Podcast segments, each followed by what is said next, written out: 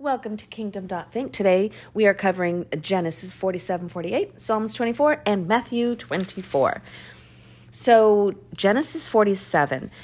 Let's see. Everyone's settling in. The brothers and uh, everyone's got their prime piece of land. Joseph gave them the best of the land. Um, the Pharaoh asked the brothers what their occupation was, and sure enough, they said that they were shepherds, even though last chapter Joseph told him, Don't tell Pharaoh you're a shepherd. Don't really know why he said that and why the brothers didn't listen and basically told him they were shepherds. Interesting that there was such a clear distinction. Either way, that's what happened.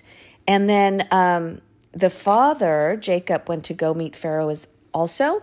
They had a nice little chit chat. Pharaoh asked him how old he was. He was 130 when he arrived. He actually died at 140 but um, he he was 130, 140 or something. No, no, no. Jacob lived in Egypt 17 years, and the years of his life were 140. Oh, 147. Yes. Okay. Here's another interesting part about chapter 47. So the people who wanted to buy the grain, they used their money. They it was it was sort of their grain, I think. So they they go take their money, go buy grain because there's a big famine. They run out of money. Now they take their livestock to go buy grain. Now, years later, what, the third year or something like that, then they go to Joseph and they said, We don't have any more money. We don't have any more livestock. Wow.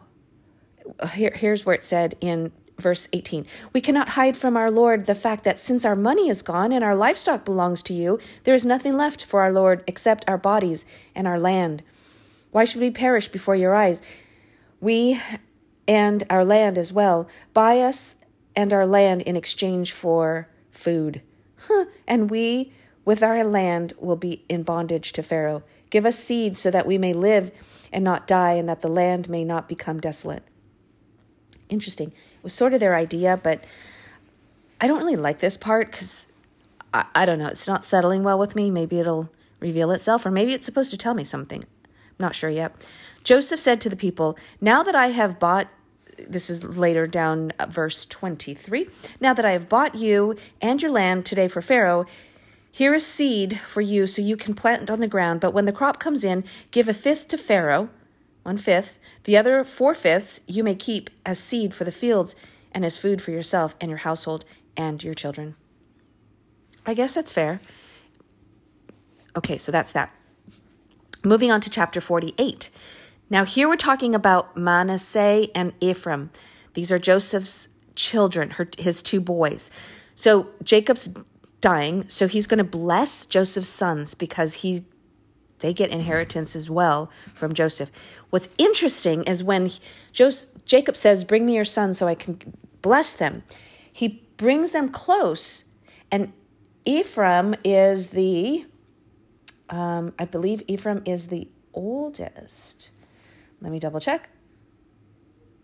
Um, either way, he was supposed to put his right hand and bless the oldest, but he ended up crisscrossing his arms.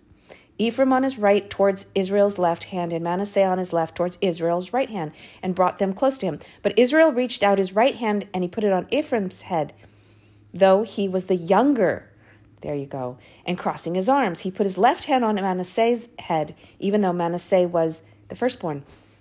Well, Joseph didn't really like this. It was very disturbing. He said, No, my father, this one is the firstborn. Put your right hand on his head. But his father said, I know, my son, I know. He too will become a people, and he too will become great. Nevertheless, his younger brother will be greater than he, and his descendants will become a group of nations. Ooh. He blessed them that day and said, In your name will Israel pronounce this blessing. May God make you like Ephraim and Manasseh. And there's the story of. Then Israel said to Joseph, I am about to die, but God will be with you and take you back to the land your, of your fathers. And to you I give you one more ridge of land than to your brothers, the ridge I took from the Amorites with my sword and bow. Hmm, interesting. Okay, so now we're going to move on to Psalms 24. Psalms 24, I'm just going to read it because it's not that long. The earth is the Lord's and everything in it, the world and all who live in it. That would include us. Okay, listen to this again. The earth is the Lord's and everything in it, the world and all who live in it.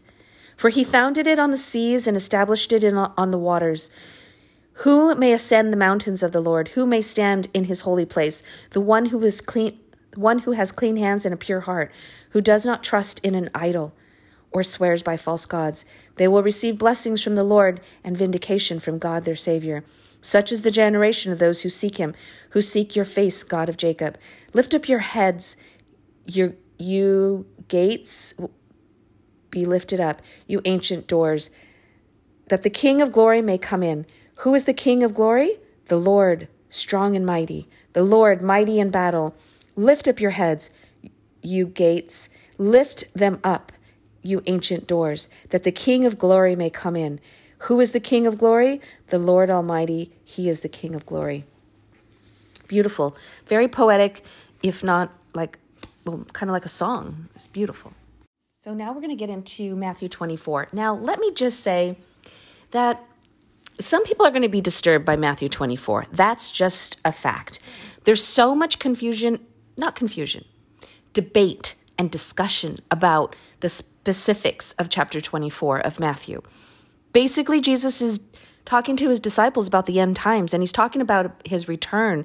He's talking about false prophets coming coming out saying that they're the Messiah or doing signs and wonders and making them appear that they're the Messiah, or even the elected officials acting like they're the Messiah. So there's going to be a lot of lies going on during the end of age, meaning the end of an era. Not necessarily, it doesn't necessarily mean it's the end of the earth, physical earth itself. It means it's the end of an era. It could mean it's the end of earth. I don't know. But it says the end of an age, what doesn't clarify if it's the world so I, I tend to believe it's the end of an age or end of an era. So, um, and there's going to be a lot of signs that we're supposed to see, like earthquakes and things like that. And that's going to be the beginning of the birthing pains. Jesus also went on to explain in verse 10, and I'll just read some chunks because it's just kind of hard to really um, give an opinion. And wherever you're at in your walk, you might understand it differently. Some people have been studying the Bible for years and years and years. So they have a real good piece about this chapter, and others don't. Um, it's kind of like teaching physics to you know a fourth grader. Where where are you at on your walk? And I can't say that my remember this is not. I'm not coming from a theological background. I'm coming from the place of this is what I read today, and this is what I got. So um, but I do have a real great sense of peace about what I re- read here today. So here we are in verse 10. At that time, many will turn away from the faith and will betray and hate each other. And many false prophets will appear and deceive many people. Because of the increase of wickedness, the love of most will grow cold. Wow. But the one who stands firm in the end will be saved. And this gospel of this of the kingdom will be preached in the whole world as a testimony to all nations, and then the end will come. That is why in 2020, a lot of people were starting to say, this is it. We're towards the end because people were starting to hate each other. People were getting cold. There was um, just a lot of craziness going on in the world, and it, people were just really interpreting, interpreting as signs of the end of time. However, to be honest, once Jesus died on the cross, it was really the beginning of the end. So we have been in end times for a long, long time. So I, I I can't be clear, but some people are just adamant that we're very close, and some people are say, well, it says down here, um, on verse twenty six, verse thirty six. But about that day or hour, no one knows, not even the angels in heaven, nor the Son, but only the Father. As it was in the days of Noah, so it will be in the coming of the the Son of Man. For in the days before the flood, people were eating and drinking, marrying and giving in in marriage, up to the day Noah entered the ark. And they knew nothing about what would happen until the flood came and took them all away. This is how it will be at the coming of the Son of Man. Two men will be in the field, one will be taken, and the other will be left. Two women will be grinding with a hand mill, and one will be taken, and one will be left. That's pretty clear. Basically, he's saying, be on watch. Don't let yourself get complacent. Um, the Bible is very clear. You know, it's like love God, don't have idols. Love your neighbors as yourself means love yourself and your neighbors. Take care of things. Be a pursue a relationship with God. Do your best to do good ask for forgiveness, all those things we already know. And what he's saying, what Jesus is saying, even in the good times, don't let up. Even in the bad times, don't lose heart. The time will come, so just stay stay clear on um, on what has been taught here and what Jesus has been teaching. And we're only at Matthew 24, and we learn so much already. Um, Therefore, keep watch, because you do not know on the um, on what day your Lord will come. but understand this: if the owner of the house had known at what time of night the thief was coming, he would have kept watch, and he would not have left his house be broken into. That's what Jesus is saying. Stay on top of things. But if you read, if you're sticking with this kingdom dot thinking, you're reading the Bible every day, that is keeping watch. That is staying on top of things because God is going to speak to you. It could be a passage that you've read many times before, but God is going to speak through you, speak to you through that.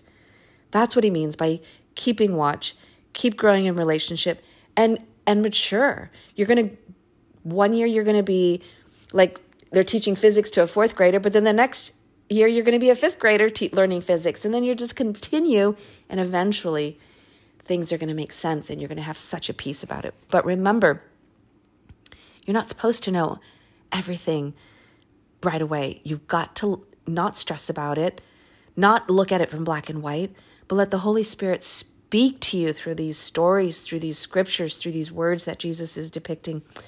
And um, yeah, this is a this is a this was a heavy chapter. I highly recommend you go back, you read it, ponder on it, and don't let yourself get all worked up or even scared because there's nothing to be afraid of. He's giving such clear, clear direction. And he's giving such incredible warning. It's so funny because people think that they know how God should have done things or how Jesus should have done things, but he's so clear. And um, and this is this is a chapter where he's just really clear. You got to read it. It's so delicious.